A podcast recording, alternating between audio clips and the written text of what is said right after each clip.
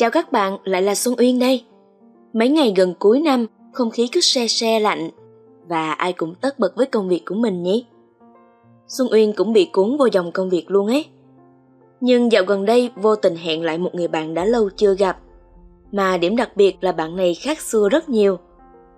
Hồi ấy cô nàng đã là quản lý team marketing và làm việc stress cực kỳ nha. Lần này cũng hẹn cà phê và các mẫu chuyện xoay quanh những lời than không đếm xuể của bạn mình. Nhưng lần này khác lắm. Cô gái với gương mặt mệt mỏi ngày nào sau bao trận chạy deadline thì nay tinh thần phấn chấn lên hẳn. Mình cũng hỏi bạn bí quyết nào hay quá vậy thì mình nhận được một keyword đó là hãy tìm về hai chữ hạnh phúc trong công việc. Lúc này mình cũng bất ngờ đôi chút khi nghe từ ấy. Đó giờ mình nghe về tình yêu hạnh phúc, cuộc sống hạnh phúc. Về công việc thì mình nghe qua môi trường làm việc tích cực, còn môi trường làm việc hạnh phúc thì khá mới. Chưa hết nhé, bạn còn bật mí thêm để đạt được kết quả này là nhờ sự hỗ trợ của giám đốc hạnh phúc. Ôi một ngày có kha khá những keywords mới, Xuân yên đã vội về nhà research gấp và hôm nay vỡ òa nhiều điều rất thú vị. Ngay tập podcast này mình sẽ chia sẻ cho các bạn nhé. Đầu tiên, mình phân tích về những khái niệm này xíu nha. Thế thì giám đốc hạnh phúc là gì mà siêu thần thánh đến nỗi giúp bạn mình thay đổi cả 180 độ ấy? Thì qua câu chuyện của cô nàng và những gì mình tìm hiểu được, giám đốc hạnh phúc, Chief Happiness Officer, CHO, nói về một hình mẫu của một người lãnh đạo mà cách họ quản lý và vận hành tổ chức doanh nghiệp của mình ưu tiên hướng đến sự hạnh phúc và những điều tích cực đến cho các nhân viên, các phòng ban tại doanh nghiệp. Họ luôn muốn tối ưu hóa mức độ hạnh phúc và sự hài lòng của nhân viên. Mục tiêu chính của CSO là tạo ra môi trường làm việc tích cực, nơi mà nhân viên cảm thấy hạnh phúc, động viên và có động lực cao để đạt được mục tiêu cá nhân và tổ chức. Những câu hỏi đặt ra là đến tận giờ qua câu chuyện của bạn mình Xuân Uyên mới biết được khái niệm này. Vì stress và áp lực thì là câu chuyện không của riêng ai khi chúng ta đi làm mà đúng không? Ngay chính bạn mình cũng trải qua khoảng thời gian khá mệt mỏi để đổi lấy một tinh thần phấn chấn như bây giờ. Thì mình cũng tìm hiểu rất nhiều nha và phát hiện được rằng khái niệm này khá phổ biến ở các công ty đa quốc gia và môi trường làm việc nước ngoài. Nhưng tại Việt Nam thì khái niệm này chưa phổ biến lắm tại sao nên có sự xuất hiện của chức danh thú vị này? Thì đó là vì stress.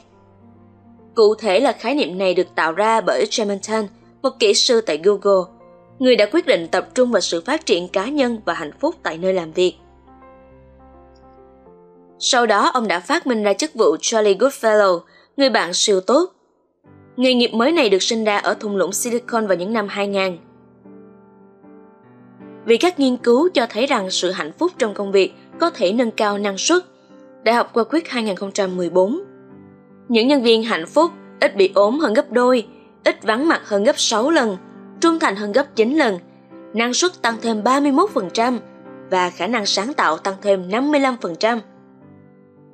Nghiên cứu của MIT và Harvard Thật vậy, môi trường và tinh thần làm việc có sức ảnh hưởng rất nhiều đến các nhân viên. Thế nên sau khi ứng dụng chức danh đặc biệt này vào tổ chức, thì kết quả làm việc gia tăng đáng kể, từ năng suất làm việc đến tinh thần của đội ngũ nhân viên. Đây là những hệ giá trị bền vững giúp cho doanh nghiệp phát triển một cách tốt nhất trên thị trường. Mới nghe qua thấy bức tranh giám đốc hạnh phúc tỏa sáng lắm đúng không? Nhưng để thực hiện được điều đó không dễ dàng chút nào nha. Không cần nói đâu xa, đó là vị giám đốc ở công ty của bạn mình. Người ấy thật sự đã thay đổi tất cả màu sắc của những phòng ban theo hướng tích cực hơn rất nhiều và mình tạm thống kê lại nhé. Đầu tiên, họ cần đổi mới cách quản lý và phát triển môi trường làm việc theo hướng tích cực. Họ cần xây dựng và duy trì một môi trường làm việc tích cực, nơi mà nhân viên cảm thấy được đánh giá và hỗ trợ. Tạo ra các chiến lược và chương trình để nâng cao tinh thần đồng đội và tương tác tích cực trong tổ chức. Tiếp theo, xây dựng nền văn hóa tổ chức hướng đến con người xây dựng và duy trì giá trị và nền văn hóa đồng thuận trong tổ chức hỗ trợ việc thúc đẩy giá trị và mục tiêu của tổ chức để tạo động lực cho nhân viên luôn dựa trên mục tiêu chăm sóc nhân viên vì đây là cốt lõi cho cách quản lý tạo dựng giá trị hạnh phúc nơi làm việc luôn theo dõi sự hài lòng và ý kiến phản hồi của nhân viên. Tổ chức cuộc họp, khảo sát và phỏng vấn để hiểu và giải quyết vấn đề của nhân viên. Cung cấp hỗ trợ tâm lý và tư vấn khi cần thiết qua việc xây dựng chính sách và chương trình hỗ trợ nhân viên nhằm cải thiện chất lượng cuộc sống và hạnh phúc của nhân viên. Hỗ trợ trong việc xây dựng các chương trình phúc lợi và giáo dục về sức khỏe và phát triển cá nhân. Đưa mục tiêu phù hợp kèm các chỉ số đánh giá phù hợp lộ trình phát triển của nhân sự của mình. Theo dõi và đo lường hạnh phúc và hiệu suất trong công việc. Bổ sung những hội thảo và các hoạt động training, nâng cao chất lượng làm việc của nhân sự để song song đó giúp họ làm việc hiệu quả hơn. Thực hiện các khảo sát định kỳ và đánh giá để theo dõi tiến triển và thúc đẩy cải thiện liên tục. Đừng quên vui chơi nhé, tinh thần cũng cần được chăm sóc, tổ chức sự kiện và hoạt động team building. Bởi các hoạt động giải trí này nhằm thúc đẩy sự gắn kết trong nhóm và toàn bộ tổ chức. Và song song đó truyền đạt và huấn luyện kỹ năng nuôi dưỡng hạnh phúc cho nhân viên và người quản lý để toàn thể nhân sự thấu hiểu và thực thi đúng tinh thần tạo ra hạnh phúc chốn công sở. Đấy, chóng mặt chưa? Thế nên để phù hợp với vị trí người giám đốc hạnh phúc, không chỉ cần giỏi chuyên môn, mà cái quan trọng không thể thiếu, đó là những kỹ năng quản lý con người và thấu hiểu tâm lý con người. Giám đốc hạnh phúc nên am hiểu về tâm lý học, để hiểu rõ về nguyên lý tâm lý học công việc và sự ảnh hưởng của môi trường làm việc đối với tâm trạng và hiệu suất của nhân viên họ rất cần thượng thừa kỹ năng giao tiếp và lãnh đạo. Bởi khả năng giao tiếp hiệu quả để tạo ra một môi trường làm việc mở cửa và động viên, và kỹ năng lãnh đạo để hướng dẫn và tạo động lực cho đội ngũ. Có con mắt quan sát tinh tường và tư duy mở để đón nhận những tư duy chiến lược và quản lý tiên tiến là kỹ năng quan trọng không kém.